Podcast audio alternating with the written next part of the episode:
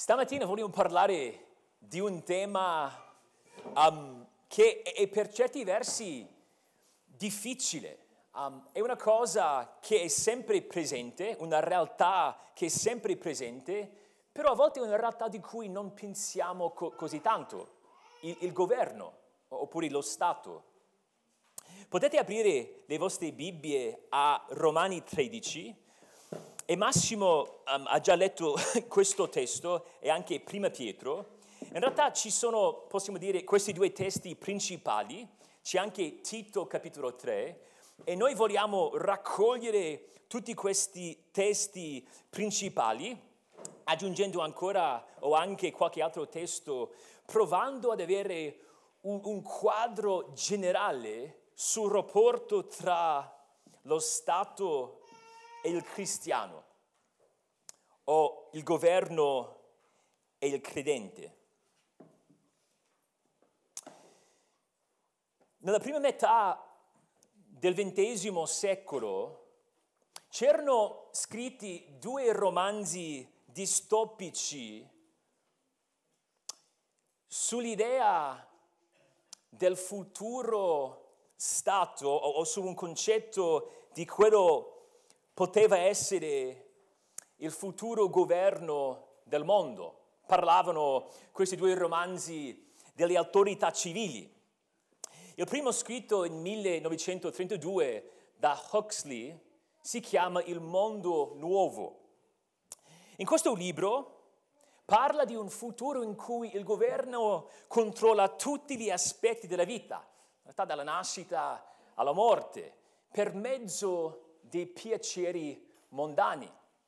Il popolo in questo libro non si oppone al governo, non si ribelle al governo perché si droga. C'è questa droga inventata che si, chiama, che si chiama soma, quindi tutti si drogano e si divertono. Quindi non c'è tempo per pensare al governo, quindi si sottomettono senza farci domande perché c'è il piacere. C'era questa visione il mondo nuovo. Però c'era un secondo libro. Il secondo era scritto in 1948 di George Orwell e si chiama 1984. In questo libro c'è pure uno Stato totalitario, ma questo Stato domina il popolo per mezzo della violenza, cioè per mezzo della forza, perché c'è uno Stato di polizia senza sosta. Il regime, eh, nel libro c'è un solo partito, forse avete sentito parlare del grande fratello, e lui um, la figura um, che è all'apice di, di questo partito. Um, il regime sorveglia ogni azione. Ci sono queste telecamere ovunque, sia fuori per strada, sia nelle case. E arrivavano, arrivano al punto in cui gestivano o monitorano per, perfino i pensieri dei cittadini.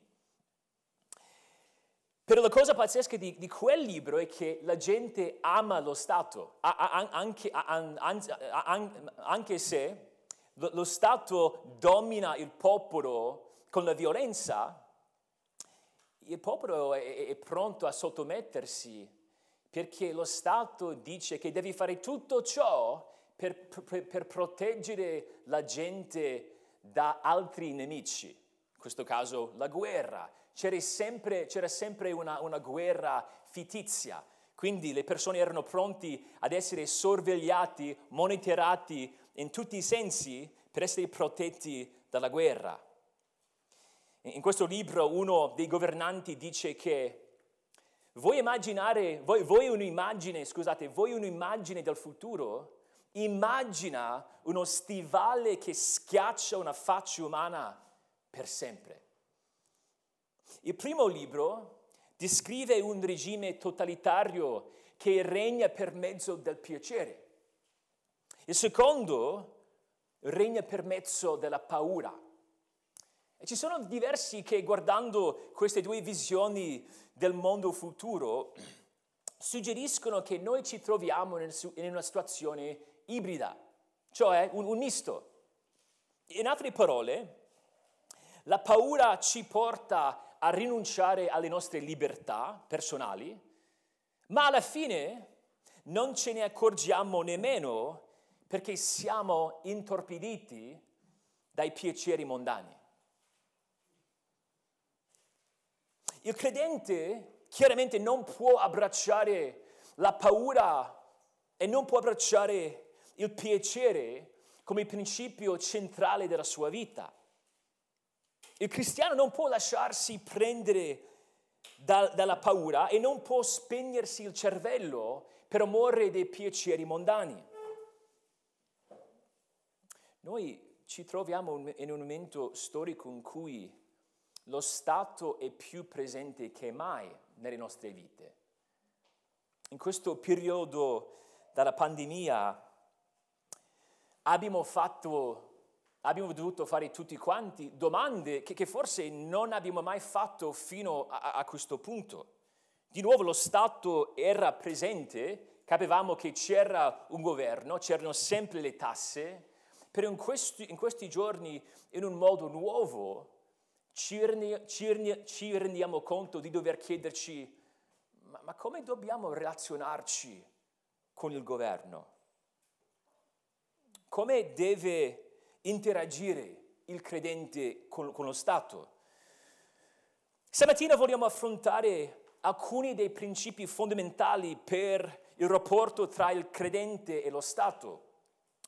Però vi dico di già che avremo l'opportunità nella seconda parte, durante lo studio interattivo, per fare domande e ci saranno domande. Io non voglio darvi in questo sermone tantissime applicazioni, voglio fornirvi le, le, i principi basilari che vi serviranno per poter ragionare nel modo giusto nel mondo in cui ci troviamo. Allora potete già scrivere le vostre domande, così possiamo affrontarle insieme. Dobbiamo dire qualcosa sulla gerarchia dello Stato, poi dobbiamo parlare dello scopo e la sfera dello Stato, per poi alla fine parlare della nostra postura, cioè la postura del credente nei confronti dello Stato. Prima dobbiamo dire qualcosa sulla gerarchia dello Stato. Quando sono negli Stati Uniti, alla gente piace tantissimo, parecchio, farmi domande sull'Italia. Mi va benissimo, mi piace perché amo l'Italia, mi piace parlare del bel, del bel paese, però una volta mi è capitato di far parte di questa cena, c'erano tutte queste persone um, da, da, da, da, questa chiesa uh, specifica lì a questa cena per sapere dell'Italia e queste persone mi hanno bombardato di domande sul governo italiano. È stata un, una cena difficile perché erano persone che erano amanti della scienza politica. Quindi eh, ho spiegato a malapena il rapporto tra il Presidente della Repubblica e il Presidente dei Consigli dei Ministri. Forse ho inventato qualcosina. Però, tutto per dire, capiamo, forse voi meglio di me, che lo stato in cui ci troviamo c'è una gerarchia e questo non è diverso da, ogni, da, da, da, qualsiasi altro Stato. Ogni Stato nel mondo ha una specie di gerarchia.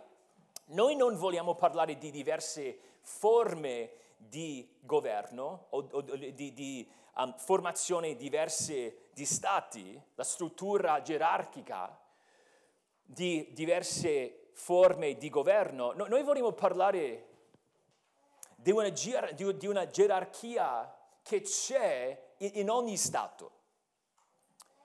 Dobbiamo capire se vogliamo ragionare cristianamente per quanto riguarda il governo, che c'è un solo uomo che possiede ogni potere sul cosmo, Gesù Cristo. Sappiamo che Cristo è il capo della Chiesa e magari siamo pronti ad, affermare ciò. Cristo è il capo della Chiesa perché la Chiesa è il suo corpo.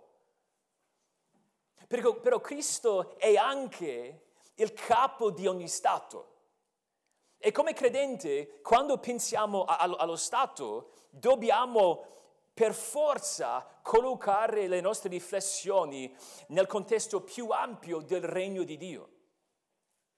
Cristo, il nostro Salvatore, regna su ogni uomo e ogni parte dell'esistenza di ogni uomo in quanto Dio.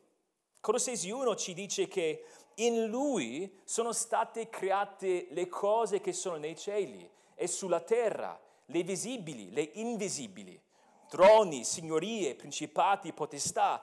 Tutte le cose sono state create per mezzo di Lui e in vista di Lui. Egli è prima di ogni cosa e tutte le cose sussistono in Lui. Regna pure su ogni cosa, su tutto il mondo, in quanto l'uomo perfetto che ha sconfitto la morte con la sua morte, si è risorto e si è seduto alla destra del Padre. Alla fine del Vangelo, secondo Matteo, leggiamo le parole di Cristo, ogni potere mi è stato dato in cielo e sulla terra. Gesù Cristo, vero Dio, vero uomo, è l'unico sovrano, il re dei re, il Signore dei signori. Un teologo olandese, Kuiper, disse, non c'è un centimetro quadrato di qualsiasi parte della nostra esistenza umana che Cristo, che è sovrano su tutto, non reclami mio. Allora, se vogliamo riflettere sullo Stato, dobbiamo capire che il punto di partenza è la signoria di Cristo. Si sbaglia se si pensa che l'autorità di Cristo si limiti alle cose, tra virgolette, spirituali. Detto in un altro modo, c'è un solo essere che possiede, che ha un'autorità illimitata e un potere assoluto, ed è Dio stesso. Se lo Stato avesse un'autorità assoluta o un potere illimitato, lo Stato sarebbe Dio. È il motivo per cui il credente non può dare una lealtà senza limiti allo Stato è perché noi riserviamo quella lealtà a Dio e a Dio soltanto. C'è una sola autorità assoluta e tutte le altre sono subordinate ad essa. Ogni altra autorità dipende da Dio.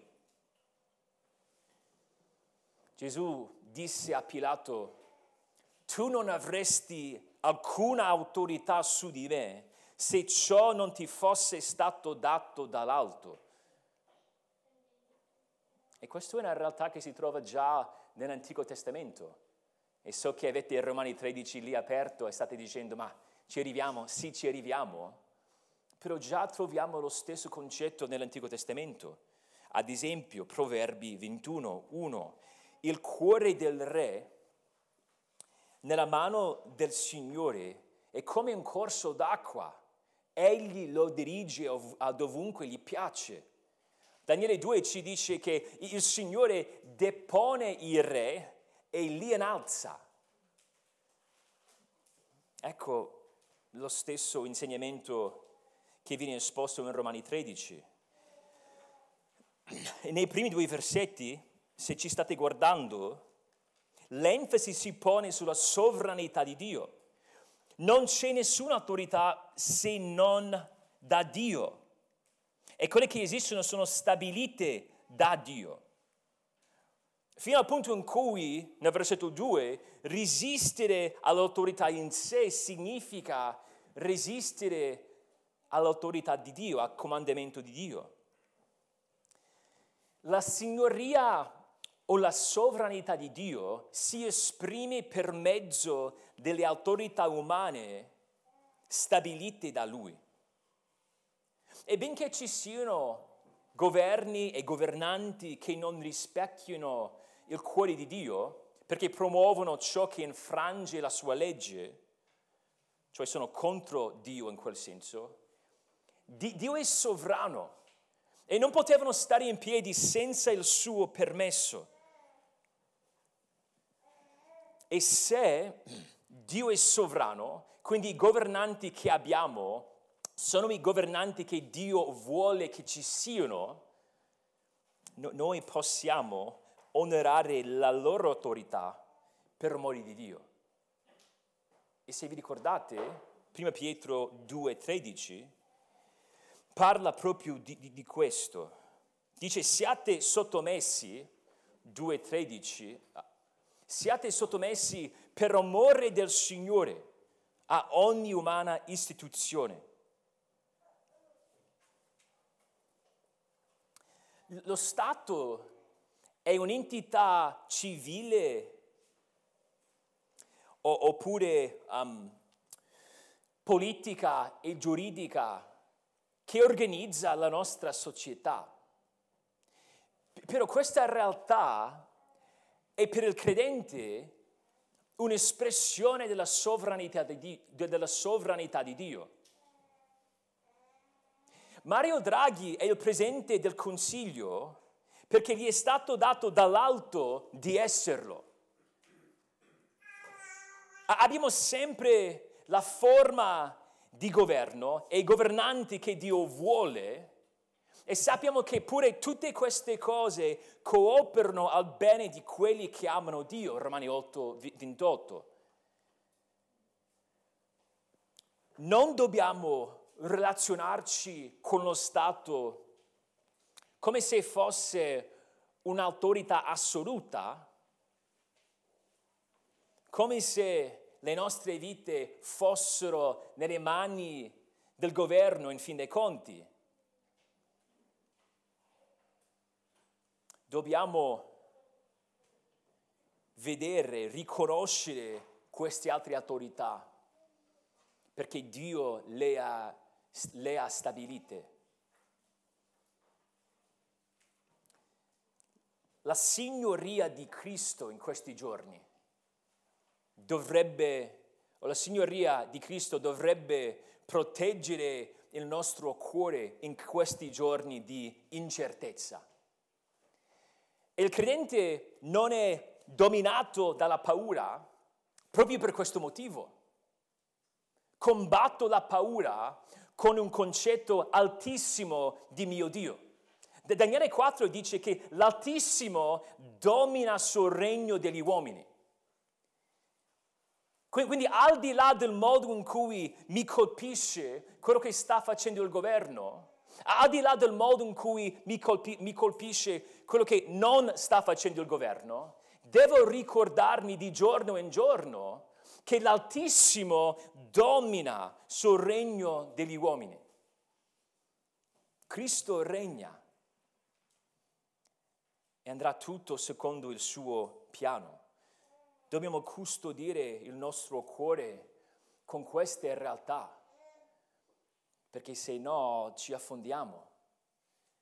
Se non guardo oltre l'orizzonte di quello che, che, che vedo, sarà sempre difficile comportarmi come il Signore vuole. Quindi dobbiamo sempre capire la gerarchia nel senso lato. Cristo è sovrano su ogni cosa.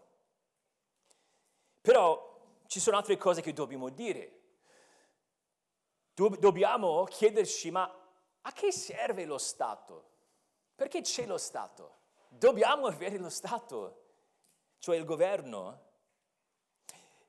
Rispondiamo dicendo qualcosa sullo scopo e la sfera dello Stato. Lo scopo e la sfera dello Stato.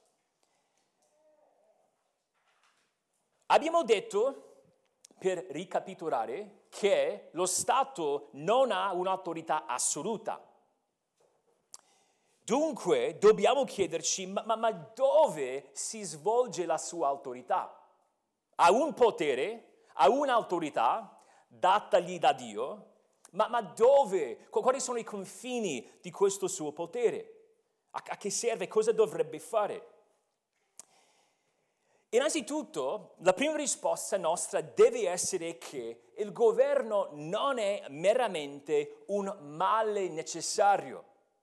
Non possiamo pensare, ma il governo è soltanto un male, un male sotto la signoria di Cristo. È una cosa che dobbiamo sopportare. Il governo fa parte della grazia comune di Dio. Cos'è la grazia comune? La, la, grazia comune è quella grazia per tutti gli uomini, cioè, cioè quella grazia non salvifica. Pensate alla pioggia, a, al sole, queste cose che il Signore dà, che sono un beneficio, un vantaggio per tutto il mondo. Il governo fa parte della grazia generale, la grazia comune di Dio. Insomma, Dio ci dà, ci manda lo Stato, il governo, per il nostro benessere. E se avete mai letto gli ultimi capitoli di Giudici, il libro di Giudici, sai o sapete quanto è pericoloso quando ognuno fa ciò che sembra, ciò che sembra giusto ai suoi occhi. Il governo l'organizzazione politica e giuridica è, è una benedizione da Dio. Dovrebbe essere una benedizione da Dio.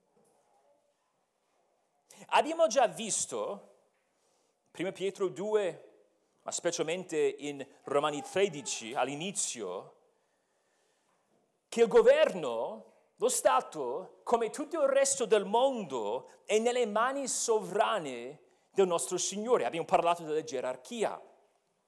Però non è che ogni governo rispecchi il cuore di Dio nello stesso modo. Perché ogni governo non promuove una legge conforme alla legge di Dio. Per capire questi testi dobbiamo cogliere la distinzione tra le due volontà di Dio. Perché biblicamente parlando parliamo della volontà di Dio in due modi diversi. Questa è una cosa che abbiamo studiato in diversi momenti come, come Chiesa. Si può parlare della volontà di decreto. Qui stiamo parlando del suo piano sovrano. Questo ha a che fare con quello che è, con l'esistenza del governo. Abbiamo il governo che Dio vuole secondo il suo piano sovrano.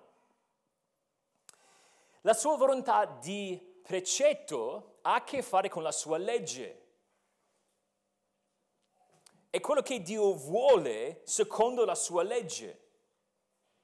E quando parliamo della sua volontà di, pre- di precetto per quanto riguarda il governo, stiamo parlando di quello che il governo dovrebbe essere. La sua giusta funzione, il suo ruolo. E, e se state guardando di, nuovamente Romani 13, possiamo dire che i versetti 1 e 2 descrivono il governo, cioè ci dicono cose secondo il piano di Dio, secondo la sua volontà di decreto, secondo la sua sovranità.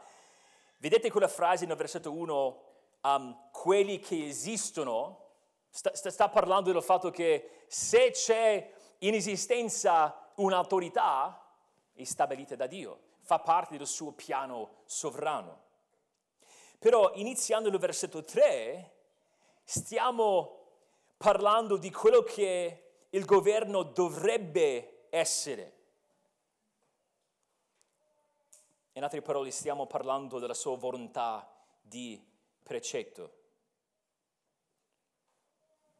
Quando ci domandiamo, ma come dovrebbe comportarsi lo Stato secondo Dio? È una questione che ha a che fare con la sua volontà di precetto, cioè la sua legge. Sappiamo che Dio permette che ci siano tante autorità che non promuovono il bene. Per cui eh, ci facciamo un'altra domanda. Lo Stato che funziona nel modo giusto, come dovrebbe comportarsi? A che serve? Qual è il suo scopo? Semplicemente lo Stato dovrebbe essere un servo di Dio. E di nuovo in Romani 13 si vede due volte questo concetto. Vieni tradotto ministro di Dio, però um, se guardate il versetto 4, un ministro di Dio per il tuo bene, poi um, di nuovo verso la fine, infatti, del versetto 4, infatti un ministro di Dio per infliggere una giusta punizione a chi fa il male. E la frase è, è, è servo di Dio.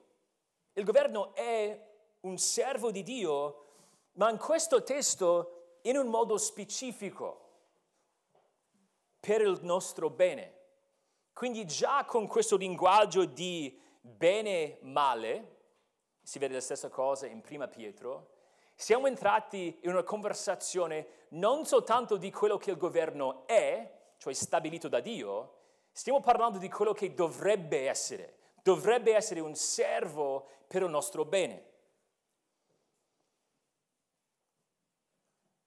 E sappiamo che si tratta del bene che piace a Dio, perché in 1 Pietro dice che lo Stato esiste per dare lode a quelli che fanno il bene e poi subito dopo ci dice che noi dobbiamo essere facciatori del bene.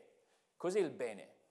Ciò che si, conforme, ciò che si conforma al, al cuore di Dio.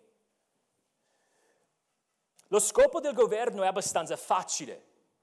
Lo, il governo o lo Stato dovrebbe punire il male e premiare il bene punire il male e premiare il bene.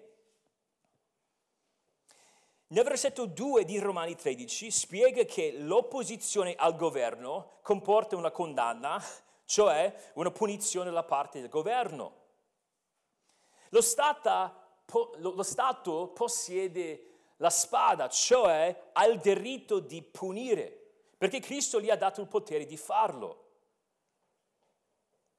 Guardate il versetto 3. Infatti i magistrati non sono da temere per le opere buone, ma per le cattive. Tu non vuoi temere l'autorità, fa il bene e avrai la sua approvazione, perché il magistrato è il ministro di Dio, servo di Dio, per il tuo bene. Ma se fai il male temi, perché egli non porta la spada in vano, infatti è un ministro di Dio per infliggere una giusta punizione a chi fa il male di nuovo scopo per infliggere punizione. Però ci rendiamo conto che non esiste un governo perfetto. E in questo senso dobbiamo dire che non siamo perfezionisti. Non possiamo ragionare in questo modo dicendo, ah, ma lo Stato non fa solo esattamente quello che dovrebbe, allora non mi importa lo Stato non ci sarà un governo perfetto su questa terra prima del ritorno di Cristo. E anche un governo che non è consapevole del fatto che ha l'autorità soltanto grazie a Dio, può punire il male e premiare il bene fino a un certo punto. Perfino uno, uno Stato corrotto con tantissime leggi superflue e alcune ingiuste, può proteggere il suo popolo, specialmente dai mali più gravi, l'omicidio, ad esempio. Quindi lo Stato ha, ha questo come scopo, di premiare e punire per proteggere il popolo. Però dobbiamo dire anche qualcosa sulla sfera in cui si svolge questo ruolo. Perché no, non ha l'autorità di punire e premiare in ogni sfera.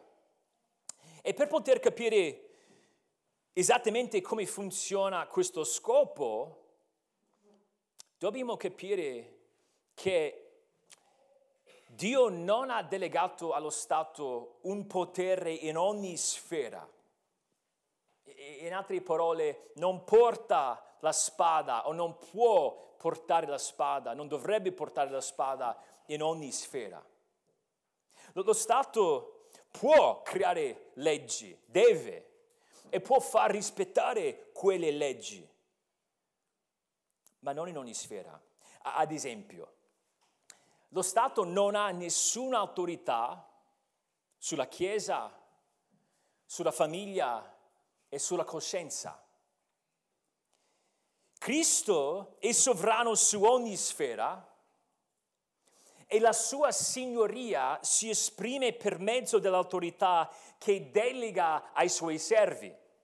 Ha delegato ai servi del governo l'autorità o il potere per governare nella, nella sfera civica.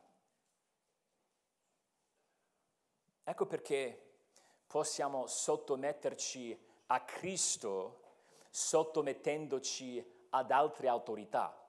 Ecco quello che intendo e non abbiamo tempo per sviluppare pienamente questo concetto, questo sarà soltanto un'infarinatura.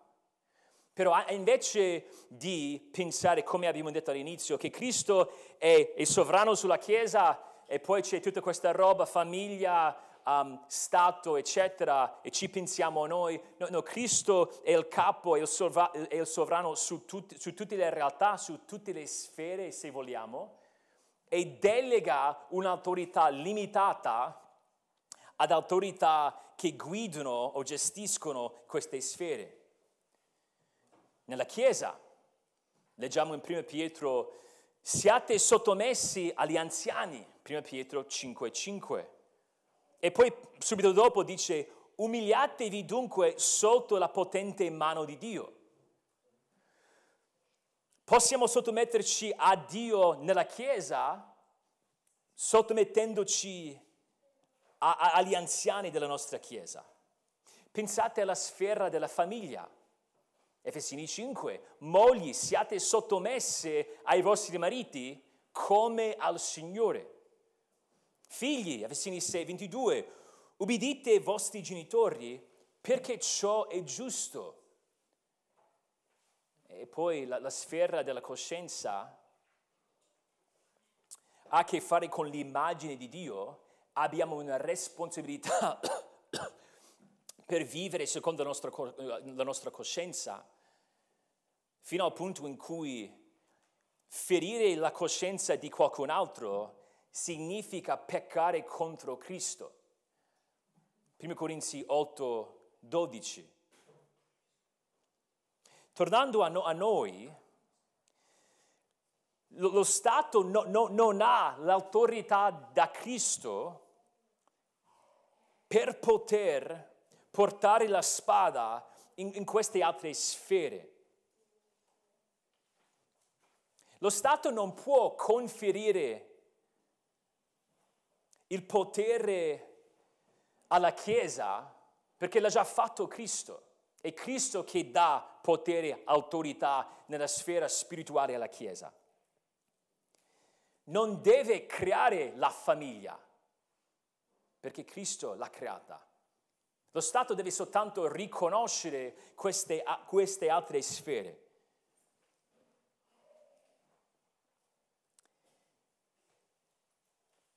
Dobbiamo dire che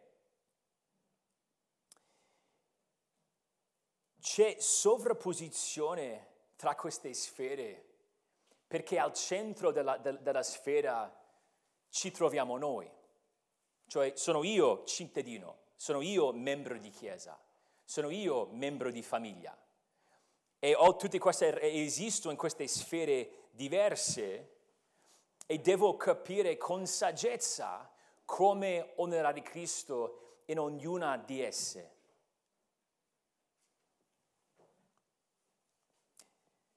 Lo Stato è stato mandato per il nostro bene da Dio e pertanto dobbiamo ringraziarlo per la sua esistenza.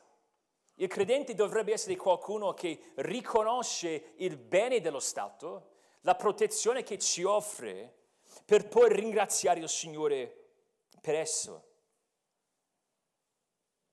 Dobbiamo poi pregare il Signore per i re, per tutti quelli che sono costituiti in autorità, come ci spiega 1 Timoteo, Timoteo 2, affinché possiamo condurre una vita tranquilla e quieta in tutta pietà e dignità.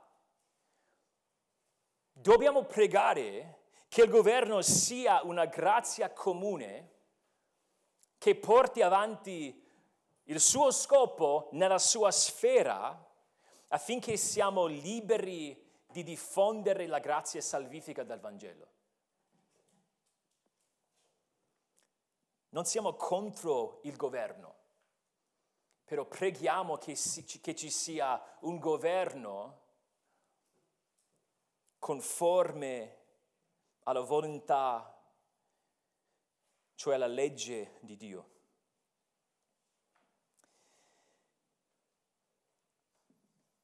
E infine dobbiamo dire qualcosa sulla postura del credente nei confronti dello Stato. La postura del credente. Come, come dobbiamo comportarci? Il punto di partenza della nostra postura è una sottomissione evangelistica. Una sottomissione evangelistica. Ciò non ci dice del tutto o tutto ciò che dobbiamo sapere, però il punto di partenza è una sottomissione evangelistica. Sottomissione è una realtà che si vede ovunque in Romani 13. Dobbiamo piegare la nostra volontà a quella del governo. Non siamo anarchici, anarchici. non siamo ribelli. Vogliamo essere mansueti piuttosto che litigiosi, umili anziché orgogliosi. Vogliamo essere dei buoni cittadini, vogliamo promuovere l'ordine, la giustizia, il benessere dell'altro. Tito 3 è un altro brano parallelo che ci dice, ci potete andare, Tito 3, i primi due versetti dicono ricorda loro che siano sottomessi ai magistrati e alle autorità, che siano ubbidienti, pronti a fare ogni opera buona, che non dicono male di nessuno, che non siano litigiosi, che, che siano miti, mostrando grande gentilezza verso tutti gli uomini. Ecco la nostra postura di sottomissione, di umiltà. Siamo liberi secondo 1 Pietro 2. Siamo liberi dalle tenebre, siamo liberi dalla schiavitù del peccato. Però Pietro ci dice fate questo come uomini liberi che non si servono della libertà come un velo per coprire la malizia, ma come servi di Dio. Onorate tutti, amate i fratelli, temete Dio, onorate il Re.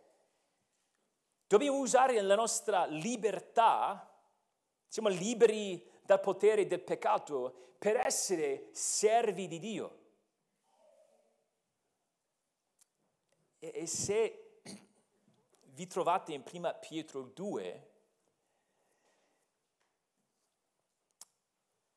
se andiamo avanti al versetto 18 dove parla di servi o schiavi, interessante perché ti dice No, non devi soltanto sottometterti a, a, a, quelli che sono buoni e ragionevoli, ma anche a quelli che sono difficili.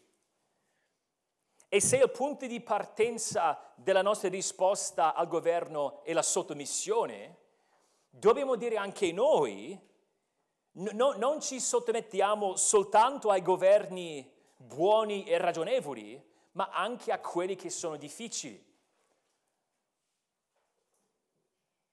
Quindi sottomissione è il nostro punto di partenza. Quando penso a, al modo in cui devo interagire con il governo, devo sempre pensare alla sottomissione. Però non è una sottomissione nuda o generica, è evangelistica. Questa è un'enfasi importantissima in questi testi. Noi siamo luce, siamo sale. No, non viviamo soltanto per noi stessi. Come credente, la mia prima priorità è la gloria di Cristo. Però la, la prima applicazione di quella priorità o una delle prime applicazioni di quella priorità è, l'evangelizzazione. Per amore di Cristo io bramo che ci siano altri che possono adorarlo. Allora anche quando penso alla mia postura dinanzi al governo, devo pensare al mio prossimo che non conosce il Signore, all'incredulo. Primo Pietro 2, di nuovo, Primo Pietro 2, dove abbiamo già letto, perché questa è la volontà di Dio, che facendo il bene togliate la bocca all'ignor- all'ignoranza degli uomini stolti. E poi se, se andate un, un, un po' indietro, siamo sempre in Prima Pietro, il contesto evangelistico.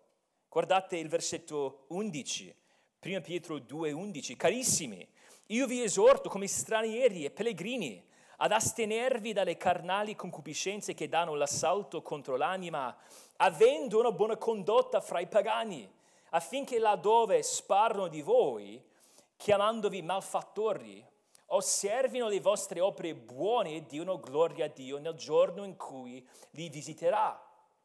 Ecco l'enfasi evangelistica. Quando sto decidendo, quando sto valutando, allora come devo comportarmi davanti a questo governo? Voglio sempre tener conto dei miei amici non credenti. Si vede la stessa cosa, potete scrivere Romani 12, 17, contesto più ampio lì, ha a che fare con l'evangelizzazione e si può dire la stessa cosa di Tito capitolo 3.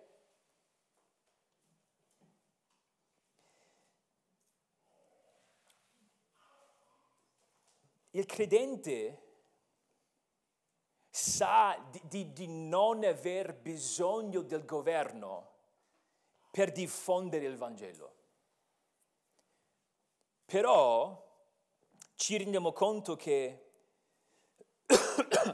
quando c'è la possibilità, quando c'è più possibilità grazie a un governo pacifico per diffondere il Vangelo, dobbiamo ringraziare il, il, il, Signore. Quindi vogliamo che ci sia un governo che ci aiuti a tal fine, cioè la diffusione del Vangelo. Però non, non è sempre così. Però quando il governo si oppone alla diffusione del Vangelo, il credente non deve pensare, ah, io devo trasformare il governo e se possiamo trasformare lo Stato, allora possiamo raggiungere il paese.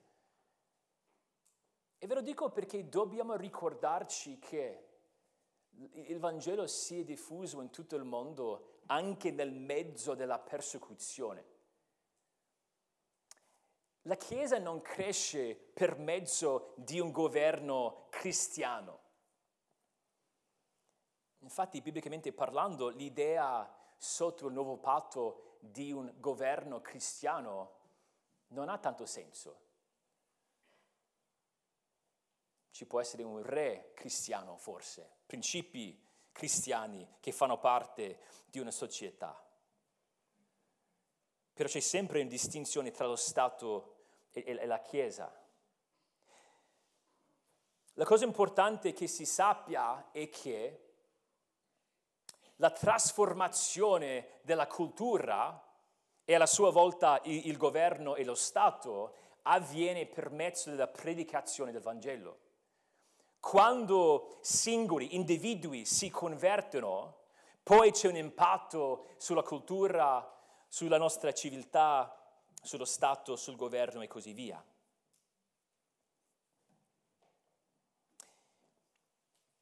Però c'è una domanda che vi, vi state facendo, almeno si spera. Cosa facciamo quando il governo non si comporta da servo di Dio per il nostro bene? Come facciamo quando il governo premia il male e punisce il bene. Cosa facciamo quando il governo oltrepassa la sua sfera? Quello sarà per la prossima volta, scherzo. Vi do una, risposta iniziale. La prima cosa che vogliamo evitare è un'interpretazione di questi testi che ci porta a dire io devo soltanto fare tutto ciò che il governo mi dice senza mai domandarmi se vada bene o meno. Quello è un errore, è un approccio sbagliatissimo a questi testi. Magari sapete che si usava Romani 13 in Germania per insistere sull'ubbidienza assoluta al governo del Terzo Reich. Si faceva la stessa cosa in Sudafrica per difendere l'apartheid, cioè una politica di segregazione razziale. Dobbiamo farlo perché il governo lo dice. Se tu sei un credente, Romani 13, devi per forza fare tutto ciò che il governo dice. E sappiamo che è più complesso di tutto ciò. Però la domanda diventa come possiamo abbracciare questi testi senza sbagliare da un estremo, cioè di dire dobbiamo fare tutto ciò che il governo dice senza fare domande, però allo stesso tempo evitare la, l'altro estremo, cioè dire il testo non significa niente, io devo sottomettermi se voglio sottomettermi, altrimenti faccio quello che voglio. No, non ha molto senso. Dobbiamo dire che Romani 13 non insegna un'obbedienza assoluta e senza eccezione. Se pensiamo ad altre sfere, per esempio, il marito ha un'autorità sulla vita della sua famiglia, però non è un'autorità assoluta. Se il marito abusa il suo potere per fare violenza alla sua famiglia, L'insegnamento biblico non è che la famiglia deve comunque sottomettersi a queste azioni violenti. Il pastore ha un'autorità sui membri della sua chiesa secondo la parola di Dio, però quando oltrepassa i limiti o confini di quell'autorità, iniziando ad, ins- ad, insistere che i membri della Chiesa si comportino secondo le sue preferenze, che non si trovano nella parola, il membro non deve sottomettersi al- alla sua autorità. Vi ricordate la gerarchia, punti di partenza? C'è una sola autor- autorità assoluta. Quindi per forza devo chiedermi, ma Cristo ha dato questo potere a, a questa persona? Possiamo dire che più un'autorità si avvicina all'idea biblica, più facile diventa ubbidirli. E ciò è vero in ogni sfera. Quando un marito ama sua moglie come dovrebbe, allora diventa più facile la, la sottomissione a quel marito. Cosa, la stessa cosa vale per la Chiesa, eccetera. Il governo non è servo di Dio nel senso stretto quando ci chiede di fare qualcosa che va contro la sua legge. Ecco perché abbiamo esempi come Atti 4, Atti 4 e Atti 5. E magari sapete quella frase, bisogna ubbidire a Dio anziché agli uomini. In Atti 4 um, venivano um, detti gli apostoli, no, no, non potete andare in giro parlando de, di questo messaggio. E loro dicono, non possiamo fare altro che parlare, dobbiamo parlare. Quindi quando c'è un, uno scontro e le scelte sono o peccare e ubbidire al governo o disubbidisco e non pecco, ovviamente scelgo sempre la seconda. Ma, ma come ci comportiamo se il governo invade un'altra sfera? Cioè il governo vuole in qualche modo controllare la famiglia, la chiesa o la coscienza.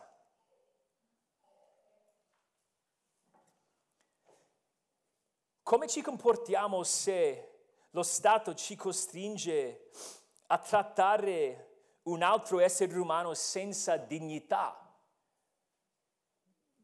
Possiamo rivolgerci a testi come Marco 12.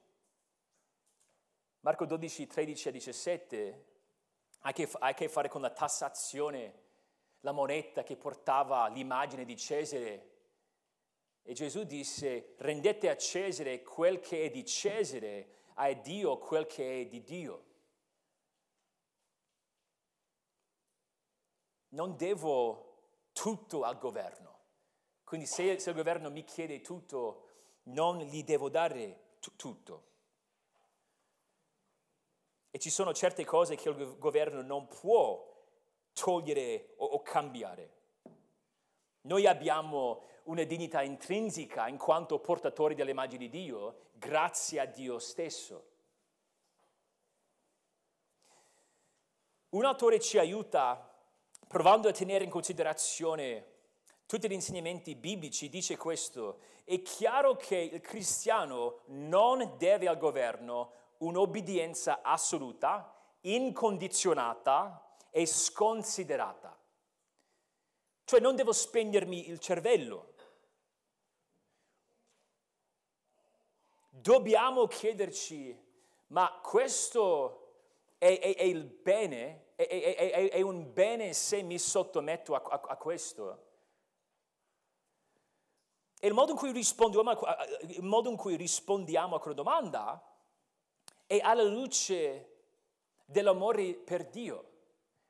In altre parole, se decido di disubbidire, lo devo fare per amore di Dio, per non peccare, per promuovere il bene. Nello stesso modo in cui se decido di ubbidire, lo faccio per, per amore di Dio. Se lo Stato inventa una legge che oltrepassa la sua sfera e non c'entra niente con il suo scopo di punire il bene, premiare uh, di, di punire il male e premiare il bene, il credente potrebbe ubbidire comunque a quello, perché la nostra, la nostra postura, um, almeno il suo punto di partenza, è la sottomissione. Infatti in Romani 13 parla del fatto che possiamo ubbidire per, per altri due motivi. La punizione e, e la coscienza. Guardate in Romani 13, 5. Dice, perciò è necessario, è necessario stare sottomessi, non soltanto per timore della punizione, ma anche per motivo di coscienza. ha parlato di um, della punizione nei versetti precedenti e poi introduce anche questa idea della coscienza.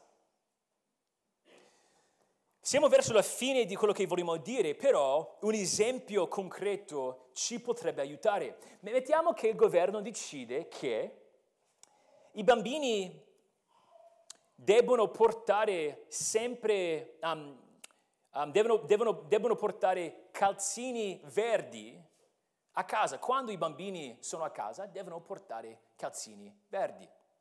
È una legge creata dal governo.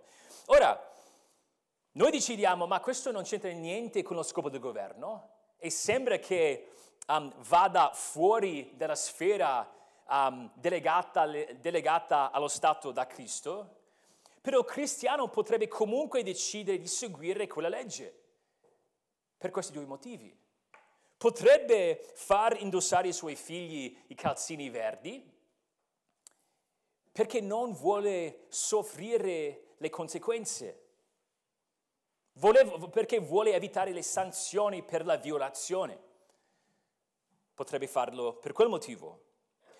Potrebbe anche sottomettersi perché ritiene, secondo la sua coscienza, che è comunque la cosa migliore da, da, da fare forse anche per motivi evangelistici, essendo convinto che è ciò che faccia più piacere al, al Signore. Quindi c'è una zona grigia. La Bibbia non ci dà in modo specifico o non ci spiega in modo specifico i confini di, di, di queste sfere. Sotto il nuovo patto ci sono questi principi, sappiamo il punto di partenza della nostra postura, sappiamo che il governo non ha un'autorità assoluta e poi per mezzo dello Spirito, secondo la nostra coscienza, dobbiamo usare la saggezza per capire il modo migliore per onorare il, onorare il Signore nel mondo in cui ci troviamo. Perché parlando di nuovo della coscienza, se lo Stato comanda ciò che condanna la coscienza, il credente non può ubbidire allo Stato. Posso sottomettermi anche se dico, ma questo va al di fuori dello scopo del governo. Posso sottomettermi comunque se mi permette la mia coscienza.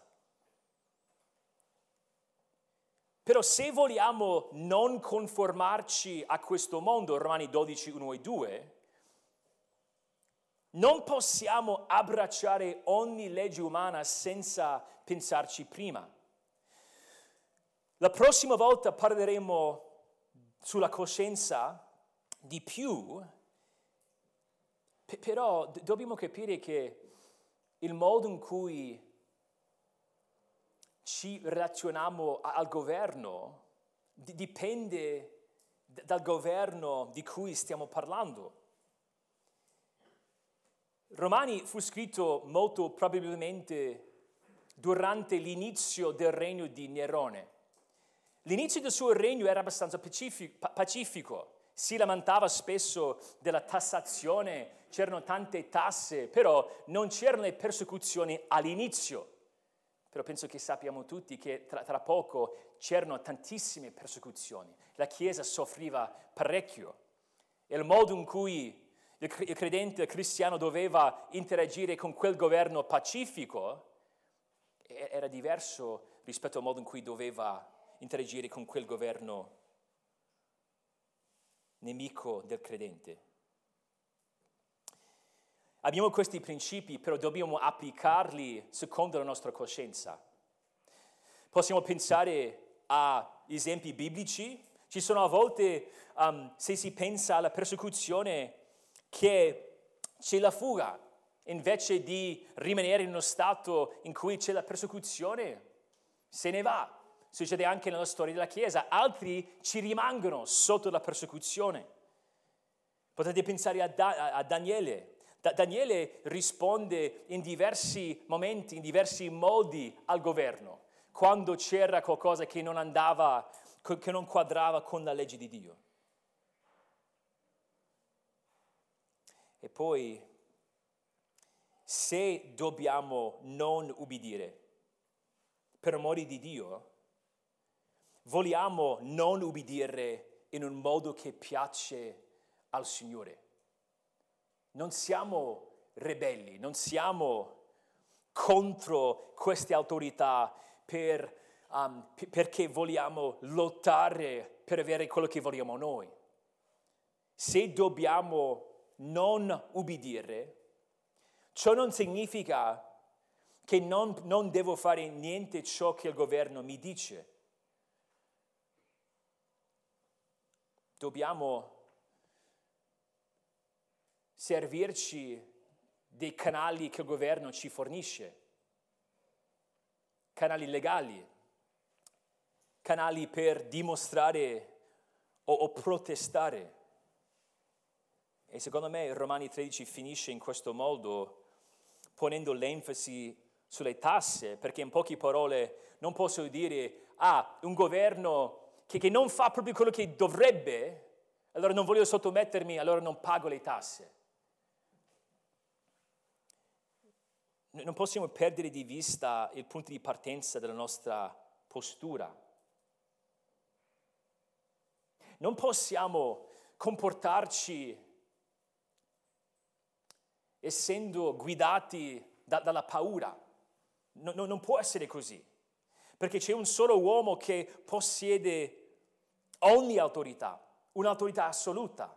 Non devo avere paura perché Cristo è in cima di ogni Stato, perché è sovrano. Devo tenere presente lo scopo, la sfera dello Stato. Dovrebbe essere un servo di Dio per il mio bene, una grazia comune. Però devo pregare il Signore che si comporti in, in, in quel modo. E poi devo essere pronto a sottomettermi per amore del Vangelo.